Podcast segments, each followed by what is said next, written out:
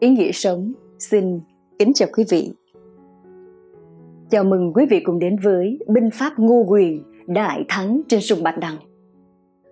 Kính thưa quý vị, trong hơn 1.000 năm bị phong kiến Trung Quốc đô hộ, từ năm 179 trước công nguyên đến năm 938, nước ta có vài thời gian độc lập ngắn ngủi như thời kỳ Hai Bà Trưng từ năm 40 đến năm 43, thời kỳ nhà Tiền Lý với nước Vạn Xuân từ năm 541 đến 602 trong suốt các thời kỳ bắc thuộc đó, các triều đại phong kiến Trung Quốc đã không ngừng thực hiện việc đồng hóa người Việt nhằm biến Việt Nam trở thành một quận huyện của Trung Quốc. Dưới thời kỳ này, người Việt đã phải đóng sưu thuế cho các triều đình phía Bắc. Ngoài số thuế của nhà nước, một số quan cai trị địa phương cũng ra sức bòn rút thêm của dân. Chiến thắng Bạch Đằng của Ngô Quyền có thể nói là trận chung kết toàn thắng của dân tộc Việt Nam trên con đường đấu tranh chống Bắc thuộc, chống đồng hóa đấu tranh giành lại độc lập dân tộc không những đã đánh bại được cuộc xâm lược của hai vạn quân Nam Hán mà còn chấm dứt được giai đoạn bắt thuộc đó, tạo nên kỳ tích, viết nên trang sử vàng chói lọi. Đưa nước ta chính thức bước vào giai đoạn độc lập, tự chủ. Tác giả Trần Trọng Kim đã nhận định trong sách Việt Nam Sử Lược Ngô Quyền trong thì giết được nghịch thần báo thù cho chủ, ngoài thì phá được cường địch bảo toàn cho nước – thật là một người trung nghĩa lưu danh thiên cổ. Mà cũng nhờ có ngô quyền, nước ta mới cởi được ách bắt thuộc hơn một ngàn năm và mở đường cho các triều đại Đinh, Lê, Lý Trần về sau này được tự chủ ở cõi Nam vậy. Đại Việt Sử Ký Toàn Thư nhận định Ngô Quyền mưu tài đánh giỏi làm nên công dựng lại cơ đồ đứng đầu các vua. Trong chương trình ngày hôm nay, ý nghĩa sống xin chia sẻ đến quý vị những thông tin về vị vua tài năng ấy, đặc biệt là những binh pháp mà ông đã áp dụng sáng tạo trong trận Bạch Đằng lưu danh mừng thủa, tạo tiền đề cho các trận pháp về thủy chiến của Việt Nam sau này. Rất mong sẽ mang đến cho quý vị thật nhiều bài học giá trị. Kính chúc quý vị và gia đình những điều tốt đẹp nhất. Binh pháp Ngô Quyền đại thắng trên sông Bạch Đằng Ngô Quyền sinh ngày 12 tháng 3 năm 898, mất ngày 14 tháng 2 năm 944, còn được biết đến với tên gọi là Tiền Ngô Vương hoặc Ngô Vũ Vương, là vị vua đầu tiên của nhà Ngô trong lịch sử Việt Nam. Năm 938, ông là người lãnh đạo nhân dân đánh bại quân Nam Hán trong trận Bạch Đằng, chính thức kết thúc gần 1.000 năm Bắc thuộc, mở ra một thời kỳ độc lập lâu dài của Việt Nam. Sau chiến thắng này, ông lên ngôi vua lập ra nhà Ngô trị vì từ năm 939 đến năm 944. Ngô Quyền nằm trong danh sách 14 người anh hùng dân tộc Việt Nam. Phan Bội Châu xem ông là vị tổ trung hưng của Việt Nam. Đại Việt Sử Ký Toàn Thư nhận định, vua Ngô Quyền mưu tài đánh giỏi, làm nên công dựng lại cơ đồ, đứng đầu các vua. Tại sao lại đứng đầu các vua?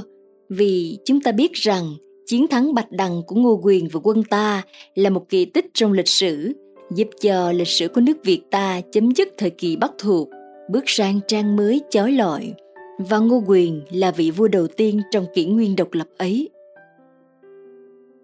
Vua Ngô Quyền khi mới sinh được thầy xem tướng dự báo là chân mệnh đế vương. Cụ thể, theo Đại Việt Sử Ký Toàn Thư viết, vua khi mới sinh có điểm ánh sáng khắp nhà, hình dạng khác thường. Ở lưng có ba cái nốt ruồi, người xem tướng cho là lạ, bảo rằng có thể làm nên chúa một phương, nên mới đặt tên là quyền. Đến khi lớn lên, vẽ người khôi ngô, mắt sáng như chớp, đi thông thả như cọp, có trí dũng, sức có thể cầm vạt dơ lên. Người có thể cầm vạt dơ lên trước giờ, vốn chỉ có hạng vũ, hay còn gọi là Tây Sở Bá Vương trong tiểu thuyết Hán Sở Diễn Nghĩa mới có khả năng làm được. Hạng Vũ không chỉ là Tây Sở Bá Vương mà còn là người tướng quân có sức mạnh số một trong thời Hán Sở lúc bấy giờ. Nói đến đây, chúng ta lại càng tự hào về Ngô Quyền, tự hào về dân tộc Việt bấy nhiêu. Bối cảnh lịch sử Năm 931, Dương Đình Nghệ đánh đuổi quân Nam Hán, một trong 10 nước thời ngũ đại thập quốc nằm liền kề với tỉnh Hải quân để giành lại quyền tự chủ cho người Việt ở tỉnh Hải quân. Vào thời đó, Việt Nam chưa có quốc hiệu chính thức. Dương Đình Nghệ tự xưng là tiết độ sứ. Năm 937, Đình Nghệ bị nha tướng Kiều Công Tiễn giết hại để cướp ngôi tiết độ sứ. Con rể là một tướng khác của Đình Nghệ là Ngô Quyền, bèn tập hợp lực lượng ra đánh công tiễn để trị tội phản chủ. Kiều Công Tiễn sợ hãi, bèn sai người sang cầu cứu Nam Hán. Vua Nam Hán là Lưu Cung, còn gọi là Lưu Yểm, muốn nhân cơ hội đó, bèn quyết định đánh tỉnh Hải quân lần thứ hai để cướp nước ta. Lưu Cung cho rằng Dương Đình Nghệ qua đời thì tỉnh Hải quân không còn tướng giỏi, bèn phong cho con trai thứ chín là Lưu Hoàng Tháo làm Bình Hải tướng quân và giao chỉ vương thống lĩnh thủy quân. Trước tình thế thù trong giặc ngoài như vậy, Ngô Quyền đã tiến hành một Tập hợp sức mạnh trong nước tiêu diệt thù trong. Năm 938, sau khi tập hợp các hào kiệt trong nước đứng về phía mình, Ngô Quyền mang quân từ Ái Châu ra bắt đánh Kiều Công Tiễn. Kiều Công Tiễn bị cô lập không chống nổi, trông chờ viện binh của Nam Hán. Trong khi vua Nam Hán đang điều quân, thì Ngô Quyền đã tiến ra thành Đại La, Tống Bình. Kiều Công Tiễn bị túng thế, không đủ sức chống lại, nên thành nhanh chóng bị hạ. Kiều Công Tiễn bị tử trận. Lúc đó quân Nam Hán vẫn chưa tiến vào tới biên giới. Luận bàn Nhận thấy việc công tiễn quy phục Nam Hán là mối nguy hại cho cuộc tự chủ mà họ khúc và Dương Đình Nghệ đã cố gắng xây nền móng – nên việc Ngô Quyền tập hợp lực lượng tiêu diệt Kiều Công Tiễn mang ý nghĩa quan trọng đối với công cuộc tự chủ của nước ta. Đồng thời, giúp quân ta chặt đứt cánh tay đắc lực của quân Nam Hán, tạo tiền đề cho chiến thắng quân Nam Hán về sau. Chiến lược chia tách lực lượng thù trong và giặc ngoài để đánh từng phần, giành thế chủ động là một chiến lược khôn ngoan của Ngô Quyền, làm cho quân giặc đầu đuôi không cứu được nhau là hoàn toàn hợp với phép dụng binh. Bởi lẽ, binh pháp tôn tử viết, kẻ giỏi dùng binh có thể khiến cho quân địch trước sau mất liên lạc. Binh nhiều và ít không thể cậy nhờ nhau. Người sang và kẻ hèn không thể cứu nhau. Người trên và kẻ dưới không thể giúp nhau. Sĩ tốt ly tán mà không thể tập trung được. Binh tụ hợp mà không thể chỉnh tề. Kẻ dùng binh thấy có lợi thì giấy, không có lợi thì dừng. 2. Đánh tan quân Nam Hán xâm lược vua Nam Hán cho con trai là Hoàng Tháo làm tỉnh hải quân tiết độ sứ, đổi tước phong là giao vương, đem hai vạn quân sang đánh với danh nghĩa là cứu công tiễn. Lưu Cung hỏi kế ở Sùng Văn Hầu là Tiêu Ích. Ích nói, nay mưa dầm đã mấy tuần, đường biển thì xa xôi nguy hiểm, Ngô Quyền lại là người kiệt hiệt, không thể khinh suất được. Đại quân phải nên thận trọng chắc chắn dùng nhiều người hướng đạo rồi sau mới nên tiếng. Vua Nam Hán bấy giờ đang muốn hành quân nhanh để đánh chiếm lại tỉnh Hải quân, nên không nghe theo kế của tiêu ích, sai Hoàng Tháo đem chiến thuyền theo sông Bạch Đằng mà vào. Lưu Cung tự mình làm tướng, đóng ở Hải Môn để làm thanh viện. Hải Môn là một trấn, tên đặt từ thời nhà Đường, vùng mà thời phong kiến gọi là Hải Dương – Ngô Quyền nghe tin Hoàng Tháo sắp đến, bảo các tướng tá rằng Hoàng Tháo là đứa trẻ khờ dại, đem quân từ xa đến, quân lính còn mỏi mệt, lại nghe công tiện đã chết, không có người làm nội ứng, đã mất ví trước rồi. Quân ta lấy sức còn khỏe, địch với quân mỏi mệt tất phá được. Nhưng bọn chúng có lợi ở chiến thuyền, ta không phòng bị trước thì thế được thua chưa biết ra sao nếu sai người đem cọc lớn, vạt nhọn đầu bịch sắt đóng ngầm ở cửa biển trước, thuyền của họ nhân khi nước triều lên tiến vào bên trong hàng cọc. Bấy giờ ta sẽ dễ bề chế ngự, không kế gì hơn kế ấy cả. Ngô Quyền định kế, bèn cho đóng cọc ở hai bên cửa biển.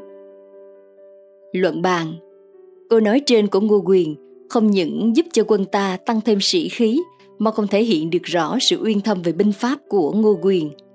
Ông đánh giá tương quan lực lượng địch ở các khía cạnh, thế trận, nội ứng, phương tiện vũ trang. Về thế trận, nhận thứ quân giặc từ xa tới ất sẽ mỏi mệt, thì ta áp dụng lấy quân ta mạnh khỏe để đánh quân địch mỏi mệt. Chính là kế sách dĩ dật đãi lao trong binh pháp, tất quân ta sẽ giành lấy lợi thế. Về nội ứng, Kiều Công Tiễn là kẻ phản chủ, nay thành nội gián, tay sai tiếp ứng cho Hoàng Tháo để chết. Quân Hán sẽ mất đi tai mắt, mất đi sự tiếp ứng của Tiễn. Như vậy quân Hán như mất một đội quân lớn vậy. Về phương tiện vũ trang, những chiến thuyền với hai vạn quân Hán đang là lợi thế của giặc Hán. Nếu để chúng cập bến thì sẽ là hiểm họa của nước ta. Vào một ngày cuối đông năm 938, trên sông Bạch Đằng, vùng cửa biển và hạ lưu, cả một đoàn binh thuyền do Hoàng Tháo chỉ huy vừa vượt biển tiến vào cửa ngõ Bạch Đằng. Quân Nam Hán thấy quân của Ngô Quyền chỉ có thuyền nhẹ, quân ít, liền tưởng có thể ăn tươi nước sống, liền hùng hổ tiến vào. Ngô Quyền ra lệnh cho quân bỏ chạy để nhử giặc lên thượng lưu. Hoàng Tháo quả nhiên tiến quân vào. Đợi đến khi thủy triều xuống, Ngô Quyền mới hạ lệnh cho quân sĩ đổ ra đánh. Khi binh thuyền của giặc đã vào trong vùng cấm cọc, nước triều rút, cọc nhô lên. Quân ta ai nấy đều anh dũng chiến đấu. Quân Nam Hán không kịp sửa thuyền, mà nước triều rút xuống rất gấp. Thuyền đều mắc vào cọc mà lật úp, rối loạn tan vỡ. Quân lính chết đuối quá nữa. Thuyền chiến lớn của Nam Hán bị mắc cạn và lần lượt bị cọc đâm thủng gần hết. Lúc đó Ngô Quyền mới tung quân ra tấn công dữ dội. Quân Nam Hán thua chạy, còn Lưu Hoàng Tháo bỏ mạng với hơn một nửa quân sĩ. Vua Nam Hán đồn trú ở cửa biển để cứu trợ, nhưng không làm gì được, thương khóc, thu nhặt quân lính còn sót rút về. Sử gia Ngô Sĩ Liên nhận định trong sách Đại Việt Sử Ký Toàn Thư, Lưu Cung tham đất đai của người, muốn mở rộng bờ cõi, đất đai chưa lấy được mà đã hại mất đứa con của mình và hại cả nhân dân. Tức như Mạnh Tử nói, đem cái mình không yêu mà hại cái mình yêu vậy chăng? Thắng lợi của Ngô Quyền trên sông Bạch Đằng vào năm 938 đã đặt dấu chấm hết cho mọi âm mưu xâm lược tỉnh Hải quân của nhà Nam Hán. Đồng thời cũng kết thúc thời kỳ bắt thuộc của nước Việt ta.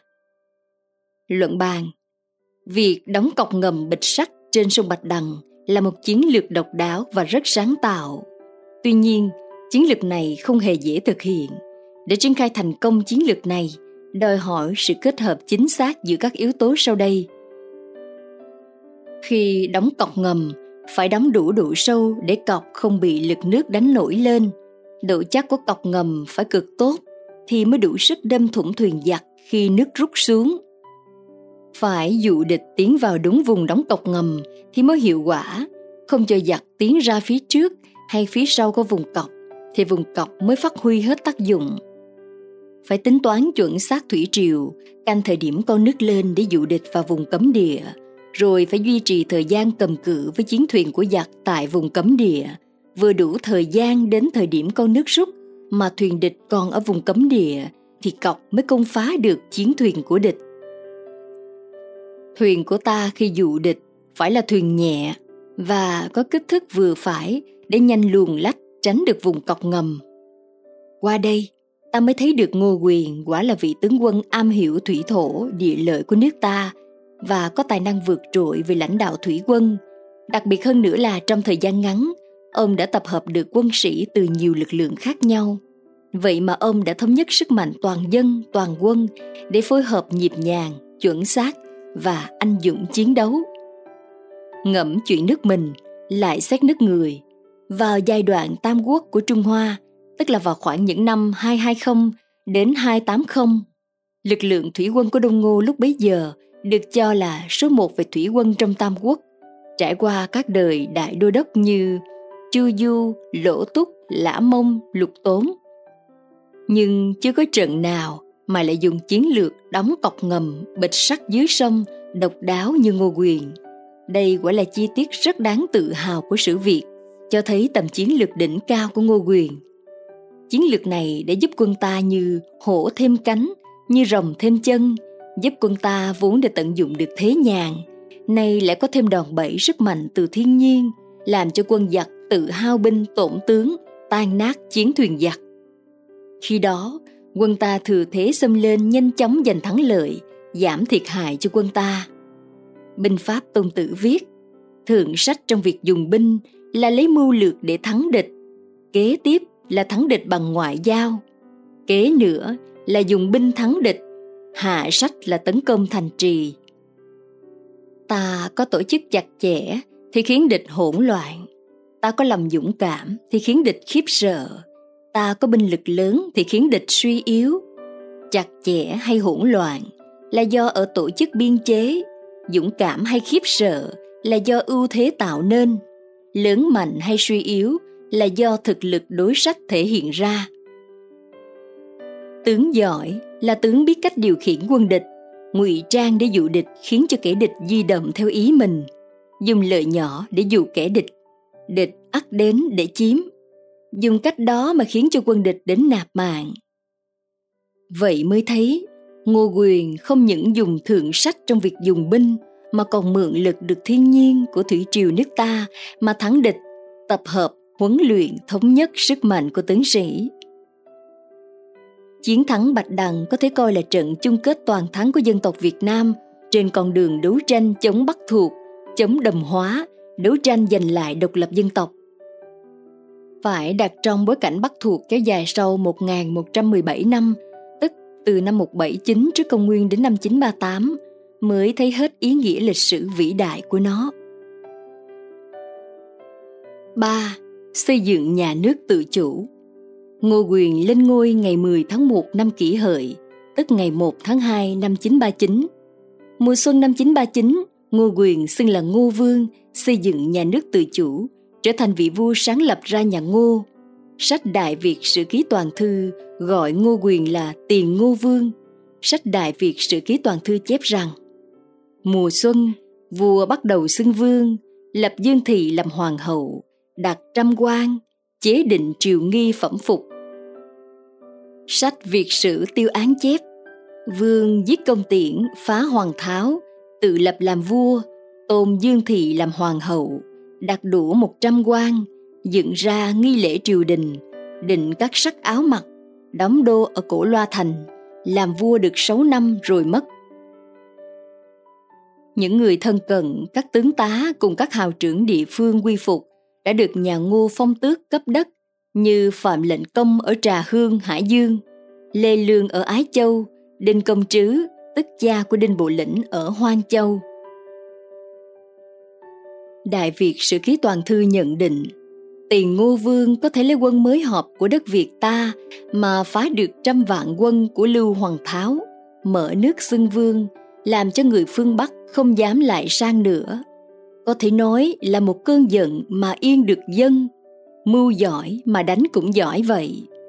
Tuy chỉ xưng vương, chưa lên ngôi đế, đổi niên hiệu, nhưng chính thống của nước Việt ta, ngõ hầu đã nối lại được nhà sử học Lê Tung nhận định trong khảo tổng luận rằng Ngô Tiên Chúa giết được nghịch thần công tiễn, phá được giặc mạnh hoàng tháo, đặt ra cấp bậc các quan văn võ, định chế độ luật lệ y phục, thực là một bậc tài giỏi cứu đời.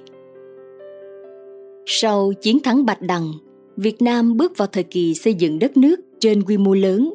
Đó là kỷ nguyên của văn minh Đại Việt, của văn hóa Thăng Long, kỷ nguyên phá tống bình nguyên đuổi minh một kỷ nguyên rực rỡ của các triều đại lý trần lê chiến thắng trên sông bạch đằng của vua ngô quyền đã tạo tiền đề cho hậu thế nhiều bài học hào hùng về kinh nghiệm đánh giặc giữ nước.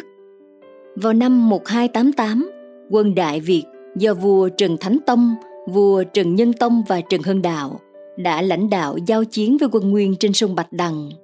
Trước đó, Trần Hưng Đạo đã cho đóng cọc và phủ cỏ lên trên rồi cho quân khiêu chiến giả vờ bỏ chạy. Quân Nguyên đuổi theo, quân Đại Việt cố sức đánh lại. Nước triều rút xuống, thuyền quân Nguyên vướng cọp và nghiêng đắm gần hết. Trận này quân Nguyên đại bại, bắt được tướng Nguyên là Ô Mã Nhi, Tích Lệ Cơ Ngọc và 400 chiến thuyền. Nhà sử học Ngô Thị Sĩ đánh giá trong việc sử tiêu án Trận thắng trên sông Bạch Đằng là cơ sở cho việc khôi phục quốc thống. Những chiến công đời Đinh, Lê, Lý Trần sau này còn nhờ vào uy danh lẫm liệt ấy để lại. Trận Bạch Đằng vũ công cao cả, vang dội đến nghìn thu. há phải chỉ lẫy lừng ở một thời bấy giờ mà thôi đâu. Nói về Đường Lâm, tức nơi vua Ngô Quyền được sinh ra, vào thế kỷ 19, một học giả là Nguyễn Văn Siêu trong sách Đại Việt Địa Dư Toàn Biên viết Nay xét sử cũ chép, bố cái đại vương là Phùng Hưng, tiền ngô vương quyền đều là người đường lâm. Này xã Cam Lâm, tổng cam giá huyện Phúc Thọ. Xã Cam Lâm trước là xã Cam Tuyền, Hà Nội, có hai đền thờ bố cái đại vương và tiền ngô vương. Còn có một bia khác rằng, bản xã đất ở rừng rậm, đời xưa gọi là đường lâm, đời đời có anh hào, đời nhà đường có phùng vương tên Húy Hưng, đời ngũ đại có ngô vương tên Húy Quyền. Hai vương cùng một làng từ xưa không có, uy đức còn mãi, miếu mạo như cũ. Niên hiệu đề là quan thái năm thứ ba mùa xuân tháng 2, ngày 18 làm bia này.